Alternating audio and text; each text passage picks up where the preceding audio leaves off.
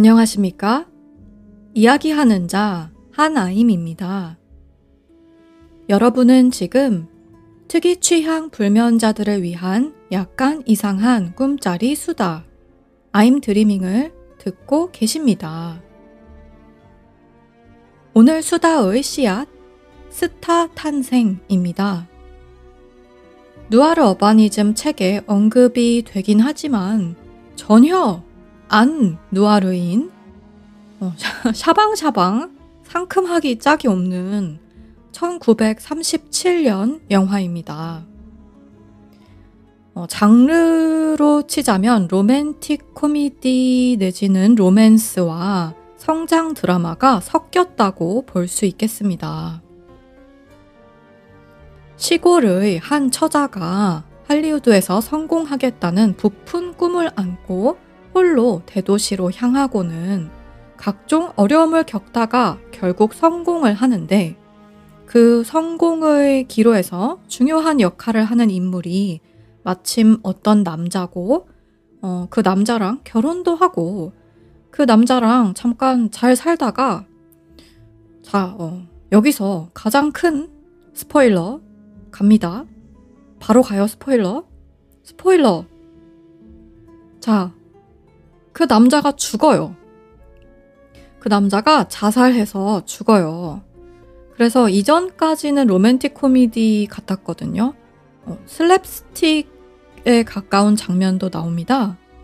그런데 후반부에 갑자기 남자 배우가 죽으니까 좀 진지한 로맨스 분위기가 나오다가 끝에 가서는 고전적인 성장 드라마적 마무리로 우리의 여자 주인공은 마지막까지 성공한 배우로서 빛을 뿜는 장면으로 막을 내리는 그런 영화입니다.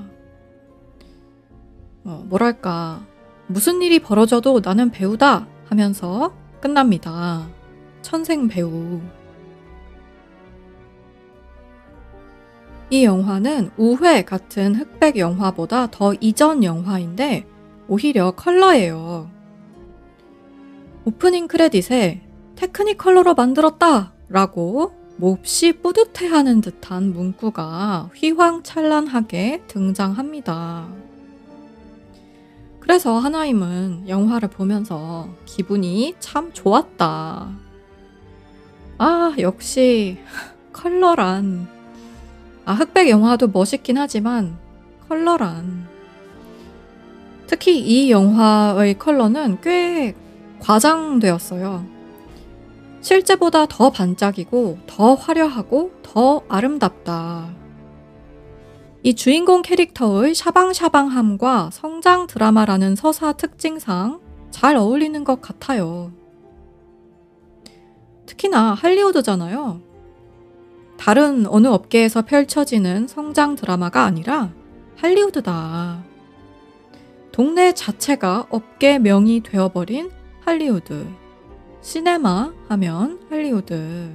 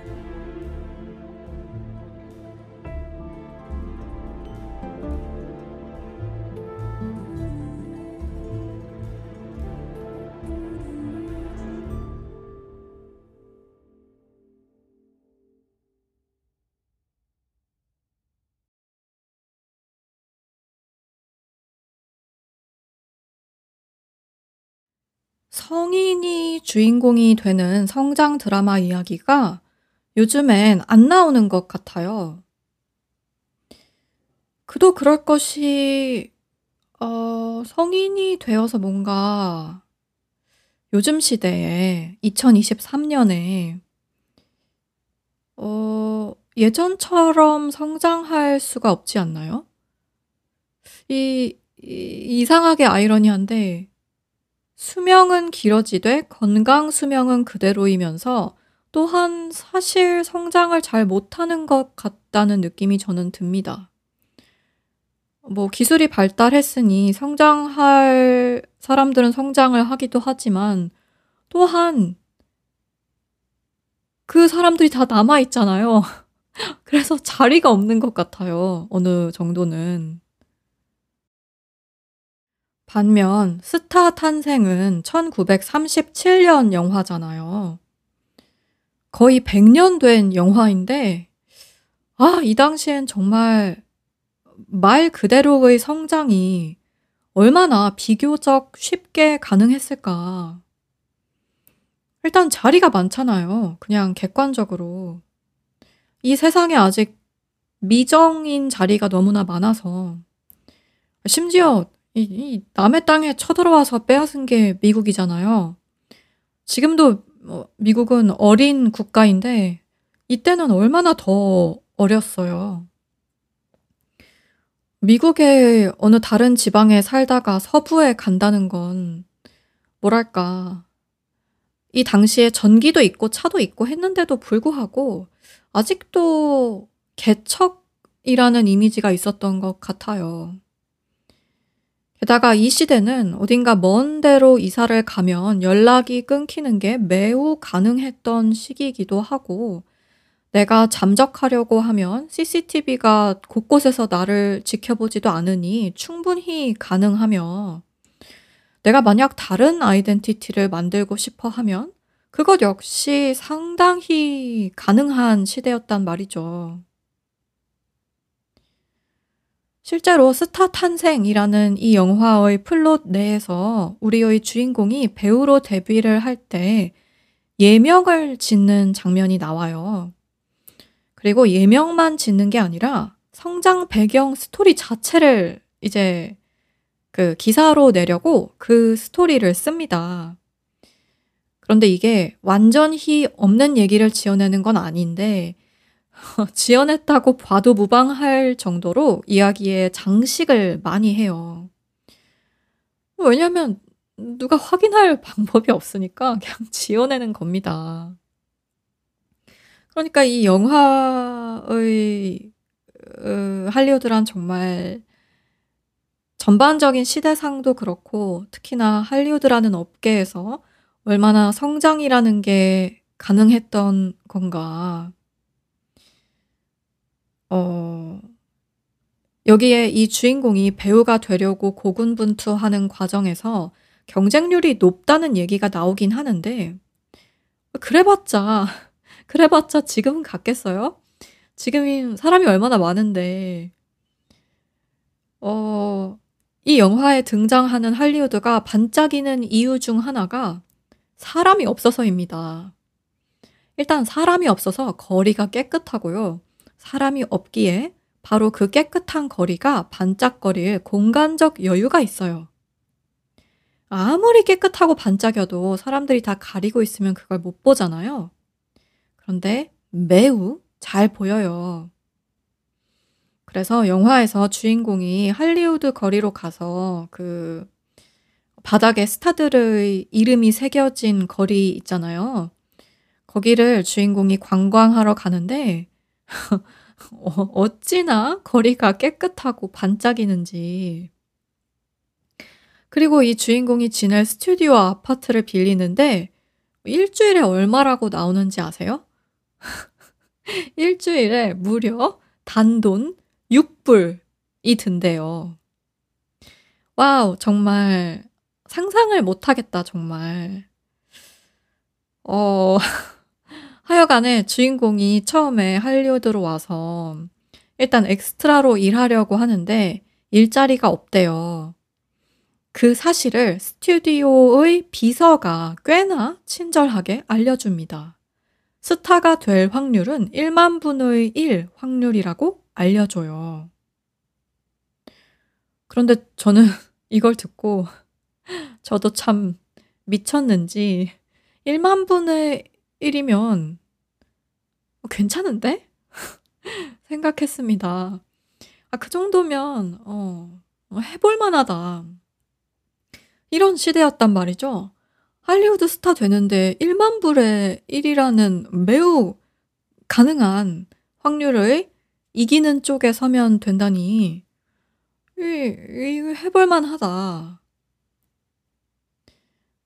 심지어, 일단 되잖아요? 일단 스튜디오에 들어가잖아요? 그러면 스튜디오에서 다 해주던 시대입니다.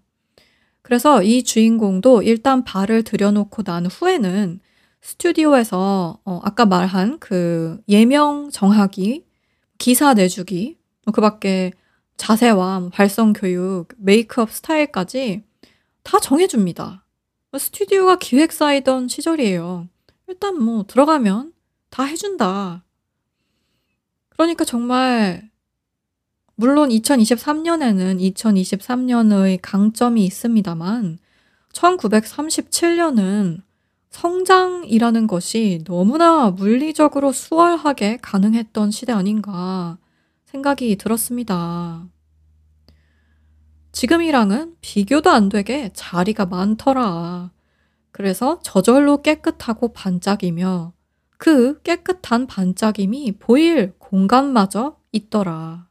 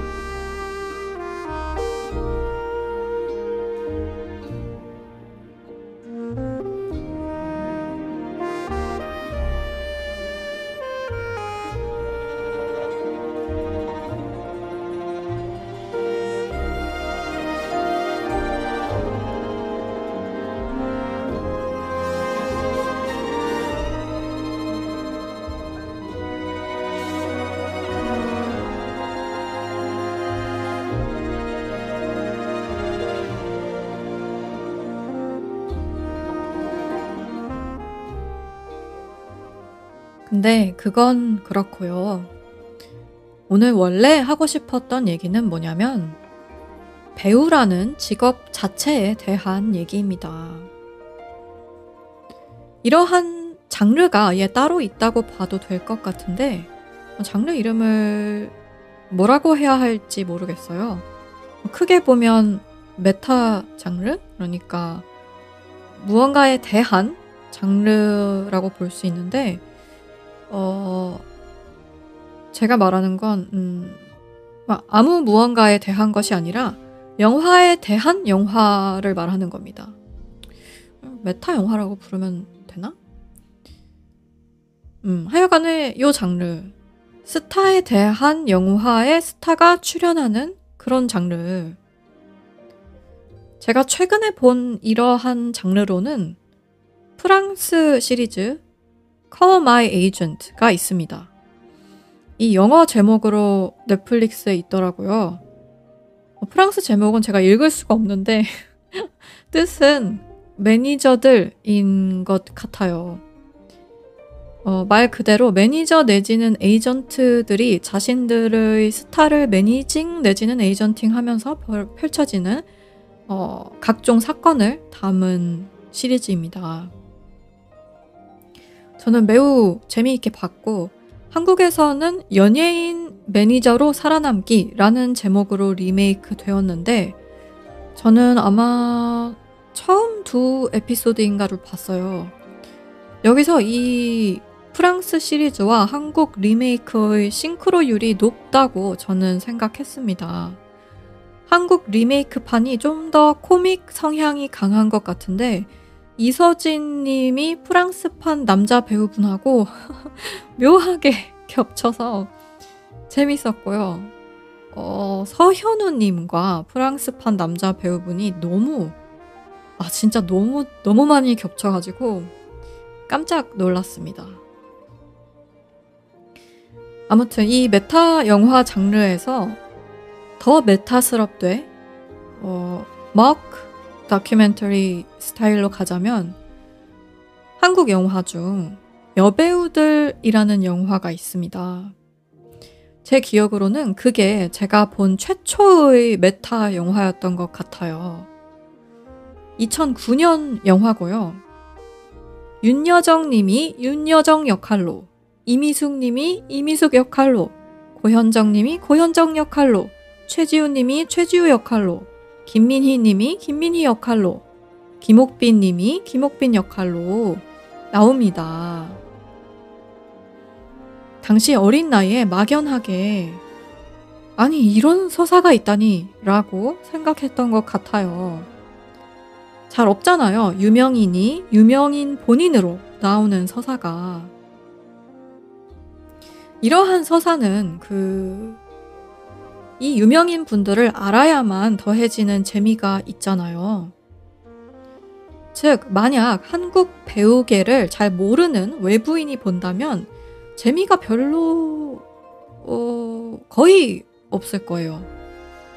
우리가 생각하는 어떤 배우의 이미지가 있는데 그 배우가 영화 내에서 그 배우 역할을 맡으면서 그 이미지에 부합하느냐, 부합하지 않느냐 등으로 느껴지는 재미를 아마 외부인은 못 느끼겠죠? 그래서 참 특이한 장르라고 생각이 듭니다. 어, 그런데 이렇게 소비층이 매우 제한되기 때문에 연예인 매니저로 살아남기나 스타 탄생 같은 메타물이 더 유리할 것 같아요.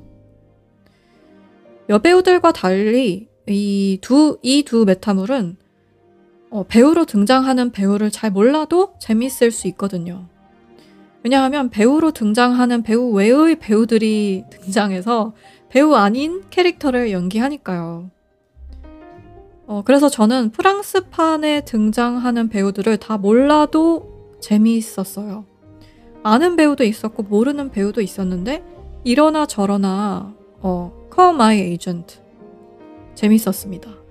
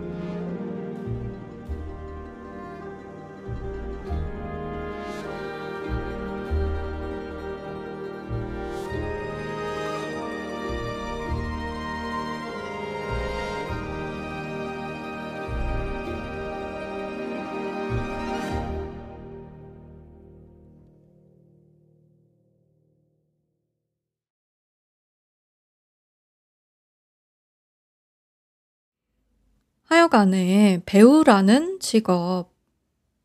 저는 참 막연하게 배우라는 직업이 참 신기하다는 생각을 합니다. 배우는 직접적으로 서사의 특정 인물이 되는 직업이잖아요.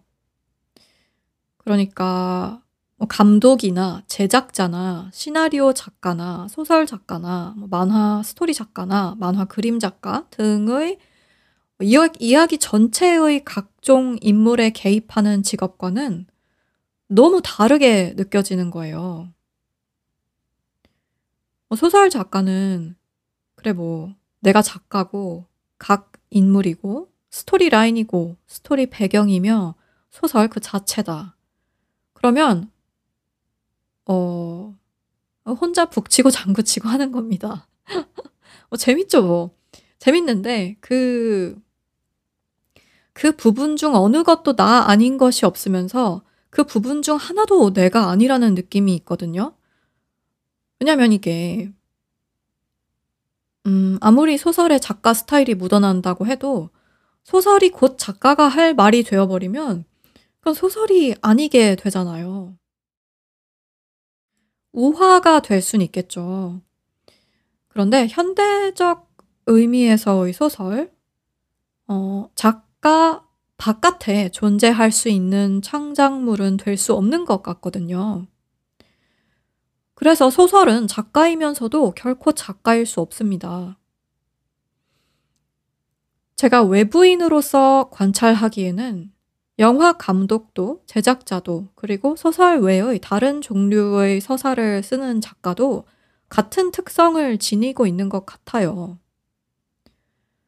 아무리 영화 감독이 자기 스타일이 있어도 그렇다고 해서 다 자기 얘기만 해버리면 그건 아무리 재밌고 잘 만들었어도 영화 감독은 아닌 다른 무언가라고 생각이 들어요. 꼭 허구의 이야기여야 하는 건 아닙니다. 뭐 다큐멘터리 감독들도 있잖아요. 다큐멘터리 감독들은 허구가 아닌 사실을 다룬다고 하더라도 감독이라고 하죠. 반면 아무리 긴 인스타그램 라이브를 해도 그걸 찍었다고 감독이라고 부르진 않고 창작물이긴 한데 뭔가 결이 다르다. 뭔가 이게 무슨 차이지? 저도 그냥 이게 느낌상의 차이인지 모르겠는데 왜 그 아까 말한 그 차이인가? 현대적 의미에서의 소설 작가 바깥에 존재할 수 있는 창작물이라고 했는데 영화도 현대적 의미에서의 영화 감독 바깥에 존재할 수 있는 창작물이라는 게 차이인가? 어 스타 탄생 같은 영화는 이 영화의 감독 바깥에 존재할 수 있는 창작물이지만 인스타그램 라이브는 그 계정주와 분리할 수 없다. 이 차이인가? 뭐 그렇다고 인스타그램 라이브 하기가 쉽다는 건 아닙니다. 아, 그것은 정말이지 아무나 하는 게 아니다. 그러나 결이 다르다는 거죠. 인스타그램 라이브가 콘텐츠이며 창작이 들어간다 하더라도 그것을 함으로써 일반적인 의미에서의 작가나 감독이 되진 않는다. 그것은 왜인가? 그냥 느낌인가? 그냥 굳어진 관념인가? 관습인가? 아니면 누군가의 바깥에 존재할 수 있는 창작물이냐 아니냐가 호칭을 가르는가? 음. 아무튼 어 일반적으로는 감독이 죽든 감독이 감옥에 가든 하여간에 감독한테 무슨 일이 벌어지든 영화는 그 자체로 남습니다. 그 자체로 생명을 갖고 남습니다. 이렇게 창작자와 창작물이 분리될 수 있는데 그럼에도 불구하고 그 창작자는 창작물의 모든 구석구석에 개입한다. 반면 배우는 어떤가? 배우라는 직업은 그 창작물의 일정 부분을 맡고 있다. 그런데 그 맡는다는 게 어떻게 보면 감독이 맡을 수 있는 것보다 더 깊고 완전하게 맡고 있어서 하나가 된 것처럼 보이잖아요. 배우가 자기 역할을 연기하는 동안에는 그 역할 그 자체잖아요. 그런데 동시에 또 그 배우는 너무 신기한 것이 그 역할과 정반대되는 역할을 다른 영화에서 맡을 수도 있어요. 반면 감독은 혹은 작가는 자기가 완전 환생에 버금가는 재탄생을 겪지 않는 한 웬만해서는 비슷비슷한 얘기들을 합니다. 그게 감독 스타일, 작가 스타일이라는 거잖아요. 자기가 같은 얘기 하는 줄 몰라도 결국 같은 얘기를 하고 있어요. 왜냐하면 사람을 아예 갈아 끼울 순 없기 때문에 우리한테 영이 있는 한, 영혼이 있는 한, 그 영혼에서 나오는 거기 때문에 무슨 내가 어느 날 갑자기 어, 나는 내 틀을 깰 거야 한다고 해서 깨어지는 게 아니거나 깬다 하더라도 더 큰 틀 내에서 깰 뿐입니다.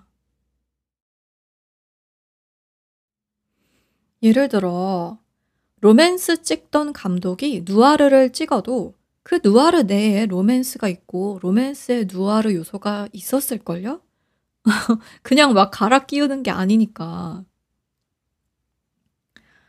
근데 배우는 배우들은 대체 어떻게 어떻게 때문에 당최 어떻게 어떻게 이렇게 여러 역할을 맡는가? 어 물론 이렇게 생각할 수도 있습니다. 어 배우도 연기 스타일이라는 게 있죠. 그리고 배우는 얼굴을 드러내는 직업이니까 갑자기 다른 사람인 척을 못 하죠. 그런데 참 이 사람 얼굴이라는 것도 그 얼굴 자체로 거의 거의 의미가 없어요. 잘 생각해 보면 우리가 사람 얼굴을 안다고 생각해도 그 사람이 평소와 다른 표정을 짓고 있으면 딴 사람 같아 보일 때가 있습니다. 가끔은 얼굴, 그러니까 이목구비, 그것이 그 사람의 얼굴인지 아니면 표정, 그러니까 뭔가 동적인 것, 움직이는 근육, 그것을 움직이게 하는 감정이 그 사람인지 분간이 안 갈 때가 있어요. 그러다가 배우분들 중 휙휙 연기 변신을 파격적으로 하시는 분들을 보면 '아니 저 사람은 내가 아는 그 배우가 아니다.' 이런 생각이 들면서 아 사람의 탈은 이 뭐 이목구비, 키, 몸매, 옷 이런 것들은 전부 다 허상이고 저 사람은 '아 저 사람은 혼을 갈아 끼웠다.' 저 사람은 그 사람이 아닌데? 어 무슨 말을 하는 거냐면요. 제가 어 가장 최근에 이걸 강렬하게 느낀 사건이 뭐였냐면요. 여러분 부부의 세계 드라마 아시죠? 그걸 제가 초반부를 봤어요. 그런데 거기에 박해준 님이 출연하시는데 김희애 님의 몹쓸 남편 놈으로 나옵니다. 그래서 그걸 초반부를 보는데 아니 이 이 박해준 님 캐릭터가 진짜 너무 못생긴 거예요. 진짜 '무슨 저런 슈방구 같이 생긴 멍청구리가 다 있지?' 이러면서 봤어요. '아 진짜 개떡 같다. 와 캐스팅 진짜 절묘하다.' 이랬어요. 그런데 그러다가 당시 부부의 세계가 너무 인기가 많으니까 유튜브에 메이킹 필름이 추천에 뜨더라고요. 그래서 그걸 보는데 이 어 저는 너무 깜짝 놀랐습니다. 박해준 님이 이 이 몹쓸 놈의 새끼 연기를 하시다가 컷 소리가 나자 얼굴이 싹 바뀌시는 거예요. 갑자기 아니 너무 잘생겨지시는 거예요. 이건 그냥 아 사람이 다른 사람인 거예요.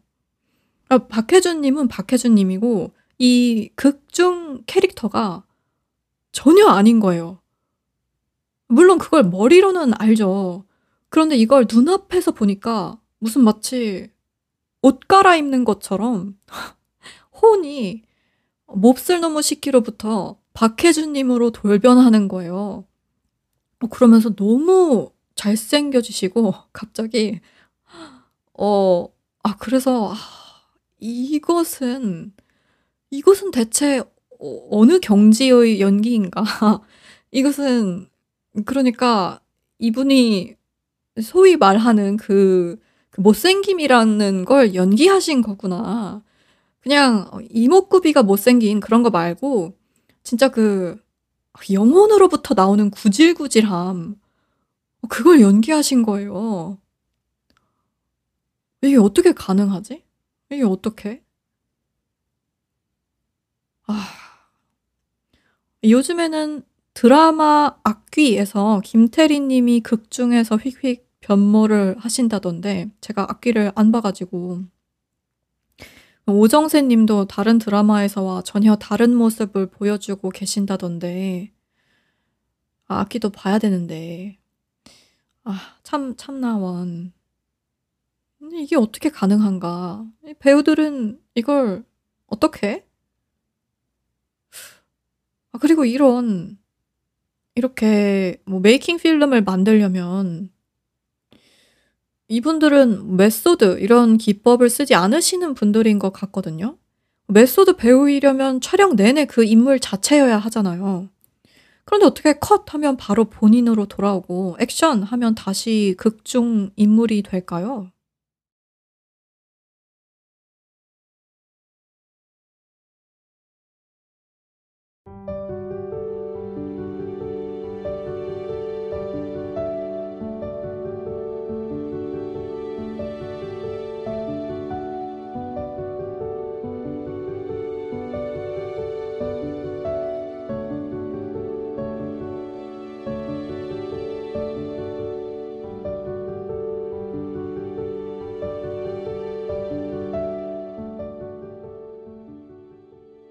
이런 생각을 하다 보니 대체 나라는 자는 무엇인가 하는 생각이 드는 겁니다.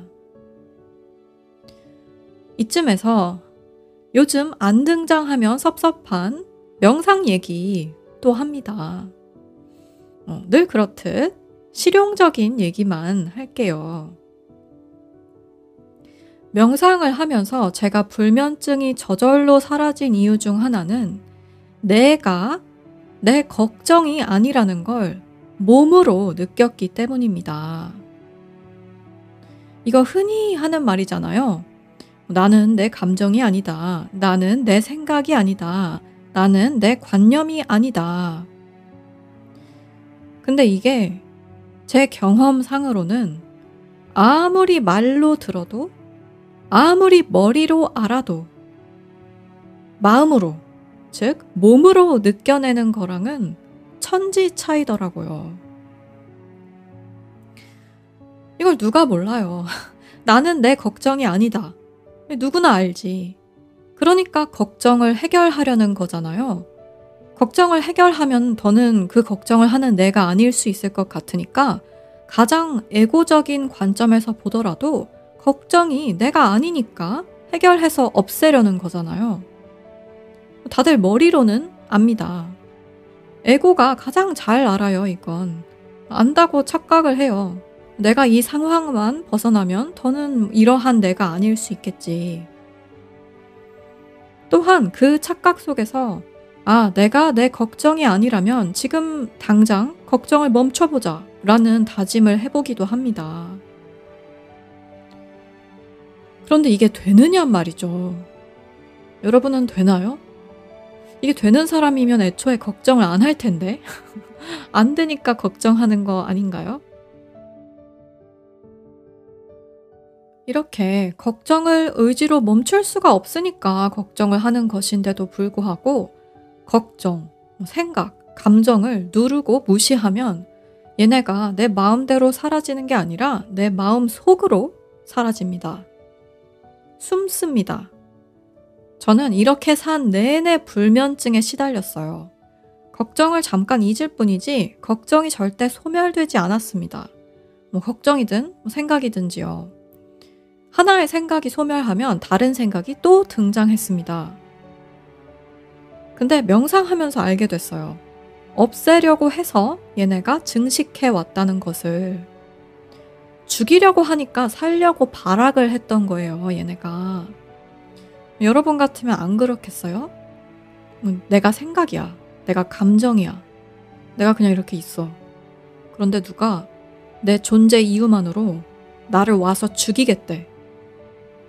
그러면 숨겠죠.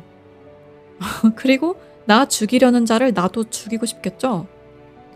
어, 그런 거였더라고요. 즉, 감정이 내가 아니다, 생각이 내가 아니다라고 하는 것은 맞는 말인데, 그것은 감정 equals 나는 아니다. 생각 equals 나는 아니다 라는 뜻인 거지, 감정과 생각을 부정하라는 뜻이 아니었는데, 저는 그렇게 하고 있었던 거예요. 하는지도 몰랐어요.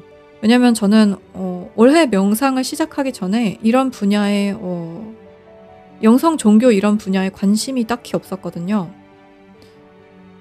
어, 여러분 하나님은 굉장히 실용적인 사람입니다. 놀랍게도 아임 드리밍도 실용적이라서 하는 거예요. 보세요. 아예 태그라인이 특이 취향 불면자들을 위한 약간 이상한 꿈자리 수다잖아요. 이게 실용적이라고 생각 안 했으면 관심이 없었을 거예요.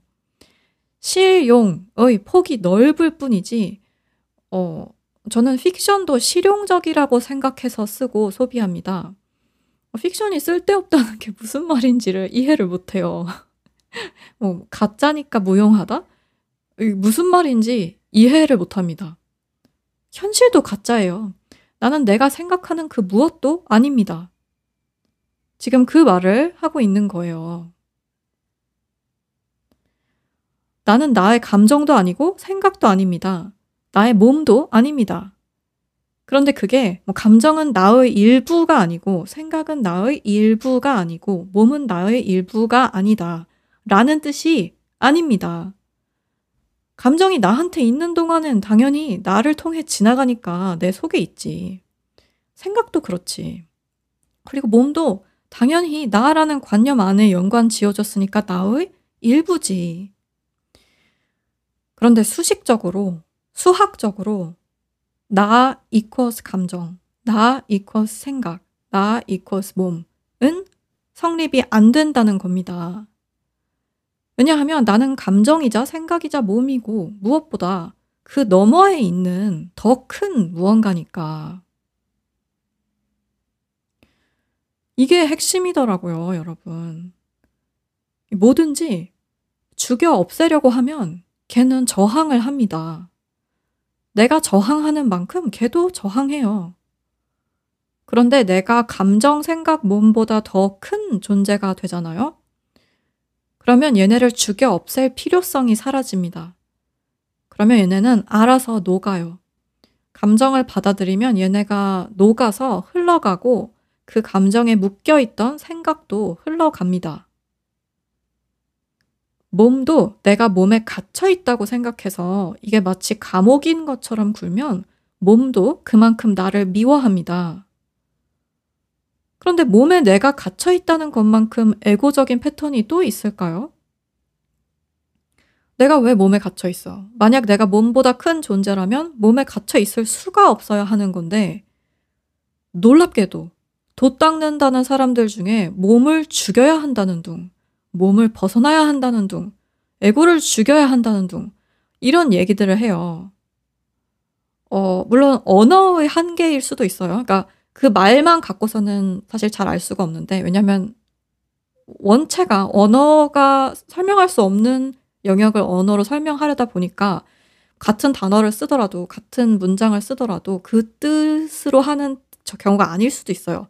그런데 분명 실제로 에고를 적으로 삼으라는 뜻으로 그 말을 하고 몸을 적으로 삼으라는 뜻으로 그 말을 하는 소위 돛 닦는다는 사람들이 있습니다.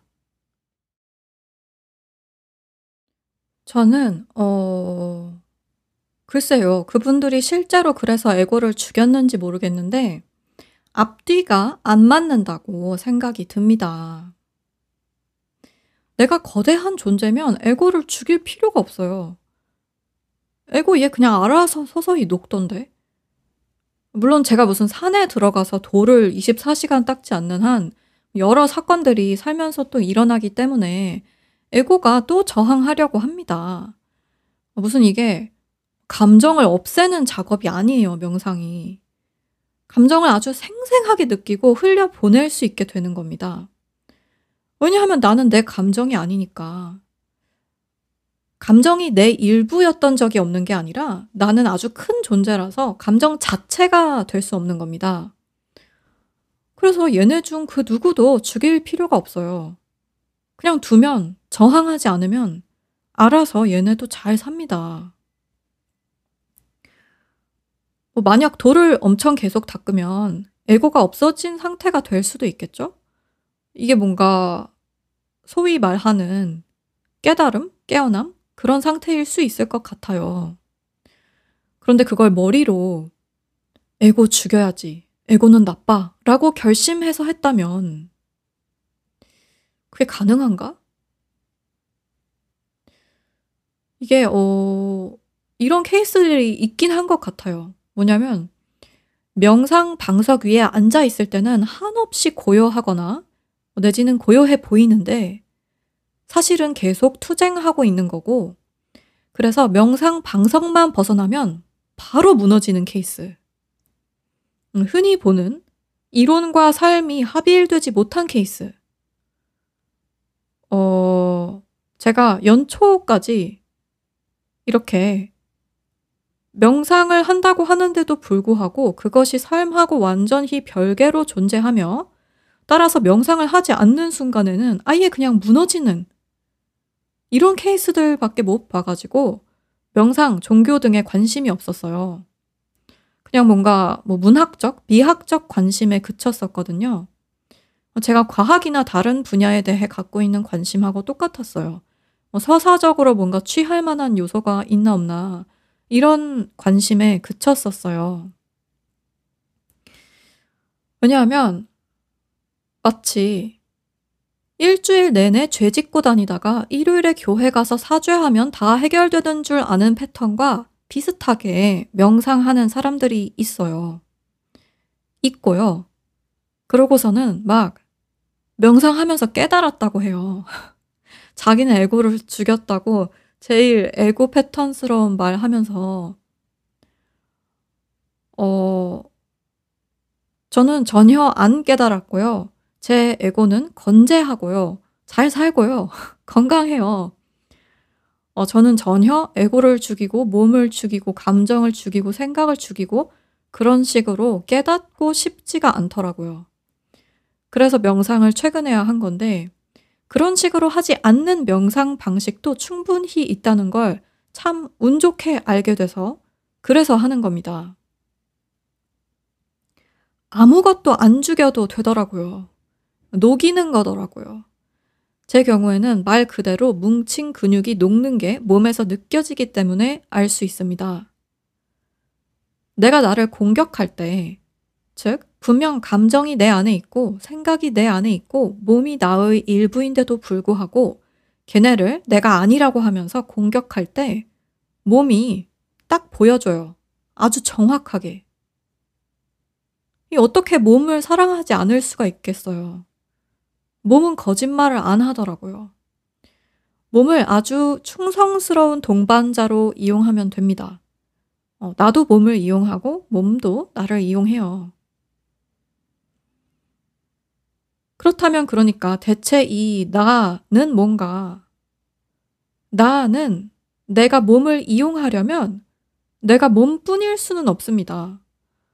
또한 내가 감정 생각을 흘려보내려면 내가 몸 감정 생각일 뿐일 수는 없습니다. 나는 이 애들보다 훨씬 큰 뭔가예요. 이 뭔가를 저는 어 제가 뭘 느꼈는지 레이블을 붙일 만한 경험인지는 모르겠어요. 아, 따뜻하고 충만한 느낌입니다. 명상하면서 감정 생각을 죽이는 게 아니라 받아들이고 나면 몸에서 빠져나가요. 그리고 몸이 따뜻해지고 찌릿찌릿해져요. 그러면서 모든 것이 온전하고 잘못된 게 하나도 없는 상태가 찾아옵니다. 거기 가려고 해서 그 상태가 오는 게 아니라 그냥 그게 원래 상태에 가까운 상태인 것 같아요. 뭐 이거보다 더 깊고 큰 상태도 있겠죠? 아마 그럴 거예요. 그렇지만 하여간에 그 깊고 큰 상태가 뭐든지 간에 저는 제가 저를 죽이면서 그리로 가고 싶진 않아요. 아니, 애초에 어딜 가려고 뭘 한다는 것 자체가 가장 에고 패턴적인 거라서 무슨 말인지, 그게 무슨 말인지 아예 이론 수준에서 머리로도 이해가 안 가요. 목적을 이루고 뭘 쟁취하고 해내고 성장하고 이건 에고의 방식입니다. 잘못된 방식은 아니지만 에고를 죽인다고 하면서 에고의 방식을 따르는 게 아이러니하다는 거죠. 반대로 아무것도 이루지 않고 아무것도 쟁취하려고 하지 않고 성장하려고 한 적도 없는데 모든 걸 얻게 되고 가장 실용적이게 되는 것. 요거. 요게 제가 지금 소소하게 겪고 있는 거고요. 그 측면에서 명상과 픽션은 매우 흡사합니다. 픽션도 뭘 얻으려고 쓰면 어 슈방구가 되는 것 같아요. 뭐 사람마다 취향이 다르지만서도 일단 쓰는 사람이 픽션을 통해서 뭘 얻으려고 하면 영혼이 망가지는 것 같아요. 뭐 하고 많은 것 중 픽션을 씀으로써 얻고 싶었던 게 있을 텐데 여기서 그 얻는다는 건 어떤 감정 생각 그런 게 아니고 그 더 큰 나의 느낌에 가까운 것 같습니다. 모든 예술은 뭐 남이 예술이라고 인정하든 말든 내가 좋아서 하는 게 예술인데 그래서 삶 자체가 예술일 수 있는 건데 외적인 것을 얻으려고 하면 슈방구가 되는 것 같아요. 하여튼 다행히 요즘 시대 2023년에는 사람들이 뭔가 완성형만을 찾는 게 아닙니다. 대단한 깨달은 사람들만 발언권을 갖는 게 아니라 저 같은 신생아도 그리고 저보다 더 경험이 있는 사람들도 아무나 아무 말이나 할 수 있어요. 얼마나 다행이에요. 어, 이 세상의 모든 것, 뭐 돈을 많이 버는 것, 좋은 학위를 따는 것, 사회적으로 높은 지위에 올라가는 것, 이 모든 것이 누구나 할 수 있는 것인데 특히나 뭘 누구나 할 수 있냐면 명상해서 요 정도의 좋은 점은 누구나 느낄 수 있습니다. 요, 이 나라고 여겼던 것들에 얼매이지 않을 정도가 되는 것.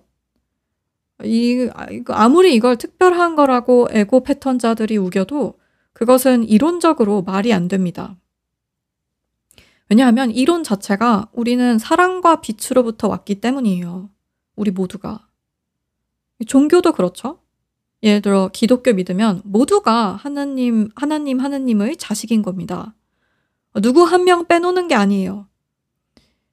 그러니까 종교 쪽이든 뭐 범종교적인 명상 쪽이든 뭐 깨달음이나 깨어남이나 뭐 거기까지 가는 데에서 겪는 여러 일이 굉장히 특별하다? 나만 좋다? 나만 힘들다? 이렇게 주장하는 경우는 어 제가 보기에 그건 사이비예요. 왜냐? 하나님이 그렇다고 말해서가 아니라 자신들의 교리에 사상에 어긋나니까.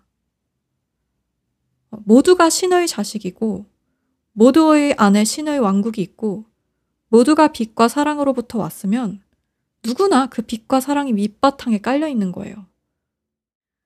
그냥 정의 자체가 그러니까요. 어, 뭘 믿으라고 남이 결정해 줄 순 없지만 적어도 자기가 믿는다고 주장하는 것의 이 정도로 근본적인 뿌리가 되는 관념은 견고해야 하지 않겠습니까? 어, 하여간에 이 아임 드리밍은 아주 잡스러운 팟캐스트잖아요. 그래서 제가 여기다 끼워 넣는 겁니다. 여기다가 어, 명상 팟캐스트 이렇게 붙이면 명상에 관심 있는 사람들만 들어와요. 그러면 불과 몇 달 전의 저 같은 사람들은 어, 이 에고 패턴자들의 예시를 너무 많이 봐가지고 명상에 관심이 없어서 듣고 싶지 않을 수가 있어요. 근데 이거 되게 간단한 거더라고요. 복잡하다고 주장하는 사람들 말 믿기 전에 어떻게 사나 관찰해 보세요. 외부 요소 관찰하라는 게 아니에요. 뭐저 사람이 돈 닦아서 돈 잘 버나 이런 거 보라는 건 아니고요. 자기가 스스로 만족해 보이는지를 관찰해 보면 됩니다. 자기 자신이 어떤 상황에 놓이든 스스로가 괜찮아 보이는지, 스스로를 죽이려고 드는 게 아니라 스스로와 괜찮아 보이는지. 어, 이거 불면증자 팟캐스트잖아요. 잠 잘 자고 싶으시면 스스로 하고 그만 싸우는 걸 심각하게 고려해 보시길 바랍니다. 어, 세상하고 그만 싸우는 것과 스스로 하고 그만 싸우는 게 같더라고요. 나랑 안 싸우면 세상하고 싸울 일도 서서히 줄어듭니다. 어, 근데 이거는 겉으로 봐서는 알 수 없어요. 그러니까 세상 평안해 보이는 사람이 속에서는 전쟁하고 있을 수 있거든요. 그러니까 자기만 아는 거예요. 겉으로 그 사람이 웃고 있다고 해서 그 사람이 세상하고 안 싸우고 있는 건 아닙니다. 요지는 안 해도 되는 거 괜히 하면서 힘 뺄 필요가 없다. 그 힘 빼던 시간에 실제로 잠을 자게 됩니다.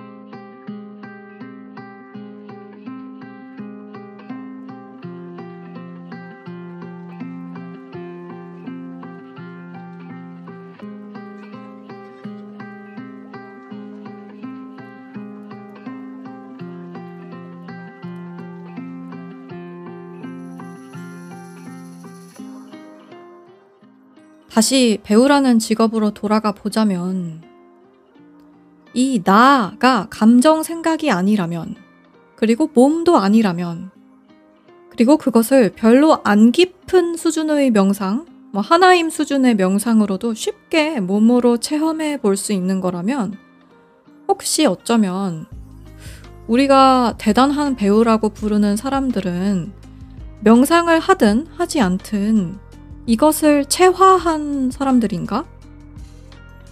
왜냐하면 명상이라는 레이블은 별로 의미가 없습니다. 아까 말했듯이 말은 명상인데 에고 패턴에서 하나도 벗어나지 못한 경우가 수두룩하다니까요. 어, 차라리 명상을 안 하는 게 나아. 명상을 하고 있다는 망상에 빠진 거예요. 반면 말로 명상이라고 안 해도 충분히 득도한 듯한 사람들이 있잖아요. 이 배우라는 직업이 혹시 그런 실용적 득도를 요하는 게 아닌가? 이런 생각이 듭니다. 이야기 전체가 아닌 이야기의 한 인물이 되되 그 인물도 됐다가 저 인물도 됐다가 또다시 촬영을 하지 않을 때는 나라는 인물로 돌아온다는 건 나가 누군지를 모르면 굉장히 무서울 것 같거든요. 이 그래서 그런 경우도 있지 않나요? 뭔가 그 배우인데 혹은 연예계 전반에서 사람들이 생각하는 나와 진짜 나 사이의 괴리가 너무 괴로워서 힘들어하는 경우도 있잖아요.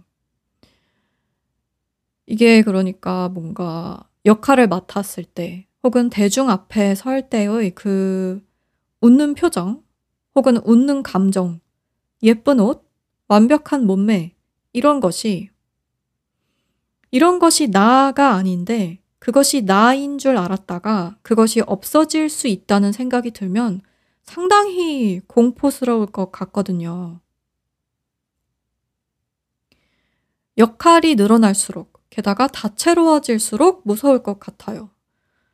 이 만약 내가 사이코패스 킬러 역할부터 순진한 청년 역할까지 다 맡을 수 있는 배우라면, 그러니까 거의 모든 감정 생각의 스펙트럼을 다 극중 역할로 맡을 수 있는 사람이라면, 그 감정 생각의 스펙트럼을 다 빼고, 거기에 어울리는 옷, 메이크업, 헤어스타일, 표정도 다 빼고, 그러고서 남는 나가 만약 아무것도 아니라고 여겨진다면, 그러면 정말 공포스러울 것 같아요. 그런데 그 모든 것 외에도 나아가 있다는 걸 안다면, 즉, 나는 그런 요소들보다 훨씬 더 너무 많이 커서 절대로 내가 어떤 역할을 맡거나 맡지 않는다고 해서 사라질 수 있는 존재가 아니라는 걸 안다면, 그러면 자유롭고 용감할 수 있을 것 같고, 그것이 혹시 우리가 대단한 배우라고 일컫는 사람들이 느끼는 느낌일까? 합니다. 그런데, 음, 다시 스타 탄생으로 돌아가 보자면요.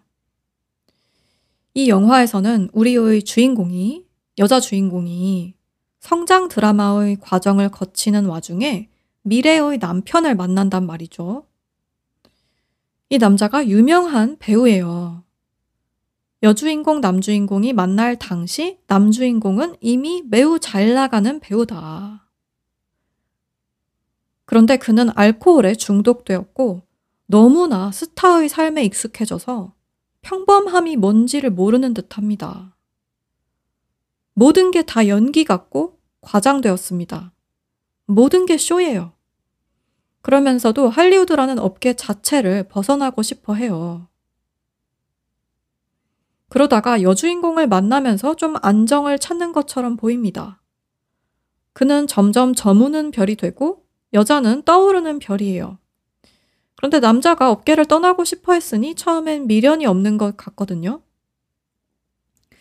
문제는 이 감정 생각, 나는 할리우드에 미련이 없고 업계를 떠나고 싶다는 이 감정 생각. 뭔가 여기에는 진실된 게 없고 다 가짜였고 나도 가짜였어 라는 생각 너머에 남아있는 게 별로 없어요. 이 남주인공은 업계를 탓하지만 사실 업계 탓은 아니거든요. 아, 물론 자기가 몸담고 있던 업계를 떠나서 다른 일을 별달리 하는 게 없다는 건 스트레스를 받을 만한 일이긴 합니다. 스스로가 갑자기 초라하게 느껴지겠죠. 그런데 다른 할 일을 하고 싶은 것도 없다는 게 이 사람에게는 큰 문제예요. 어, 그걸 문제로 여기는 자체가 문제예요. 이 사람의 직업은 이제 약간 어, 여자 주인공의 남편인데 그걸 이 남자가 싫어하는 건 아닙니다. 뭐 그런 남자 아니에요. 어, 지가 관두겠다고 관둬놓고서 자기보다 여자가 잘 나가니까 못 견디는 그런 루저는 아니에요. 하지만 아무 다른 열정이 없으니까 스트레스를 받는 와중에 스트레스를 받는 그 자기 자신을 좀 슬프고 한심해야 하는 것 같아요. 그러면서 다시 술에 빠지고. 그러니까 이 사람은 결핍이 큰데 처음에는 할리우드라는 업계 때문인 줄 알았다가 나중에는 그 업계를 나와서 다른 할 일이 없어인 줄 알았다가 술 때문인 줄 알았다가 뭐 때문인 줄 알았다가 구구절절 이것 때문인 줄 알았다가 결국에는 스스로가 자기 자신을 못 견뎌서 자살을 합니다. 이 남자 주인공하고 여자 주인공이 끝까지 서로를 참 사랑했는데 남자 주인공이 약간 여자 주인공에게 짐이 될까 봐서 이 여자가 자기 때문에 지금 막 잘 나가려는 커리어를 접으려는 생각을 하니까 그때 자살하거든요.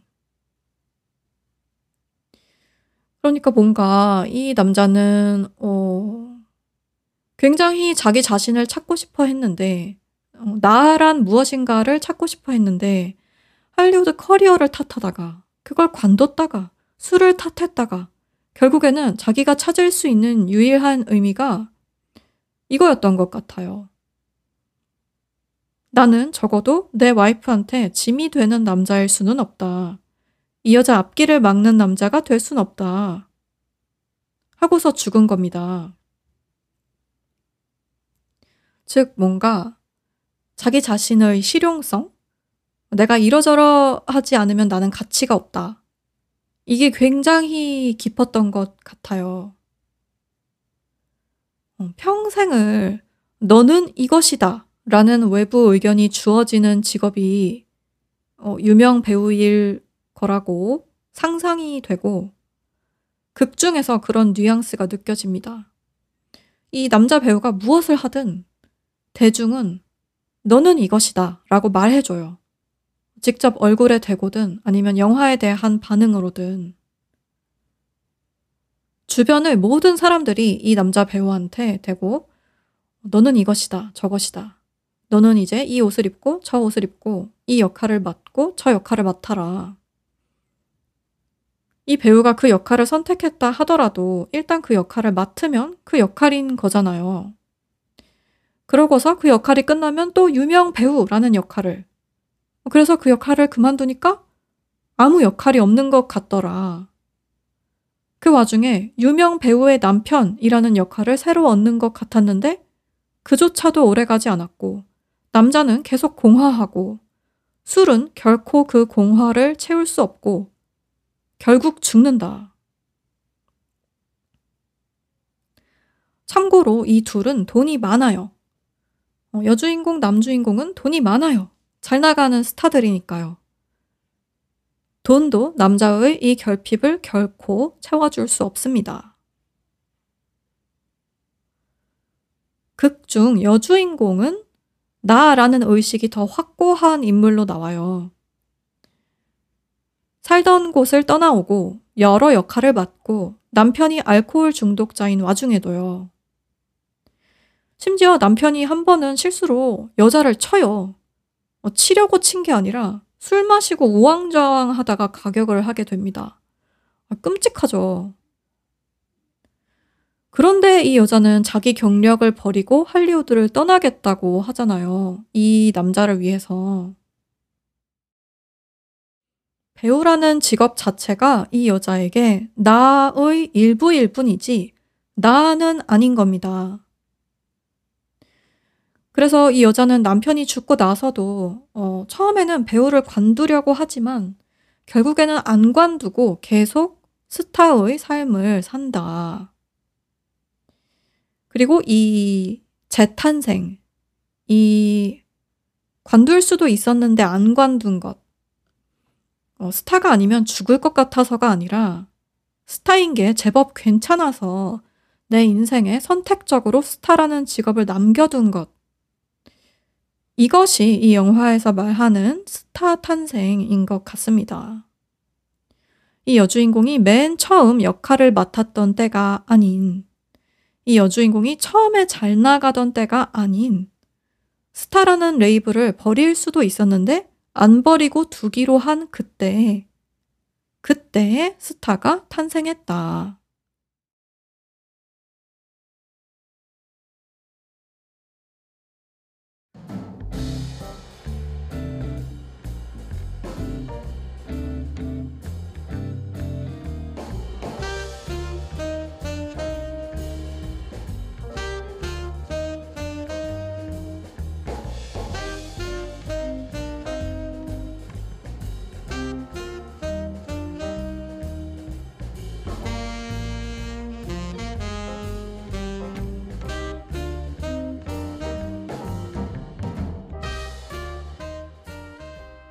그러합니다, 여러분.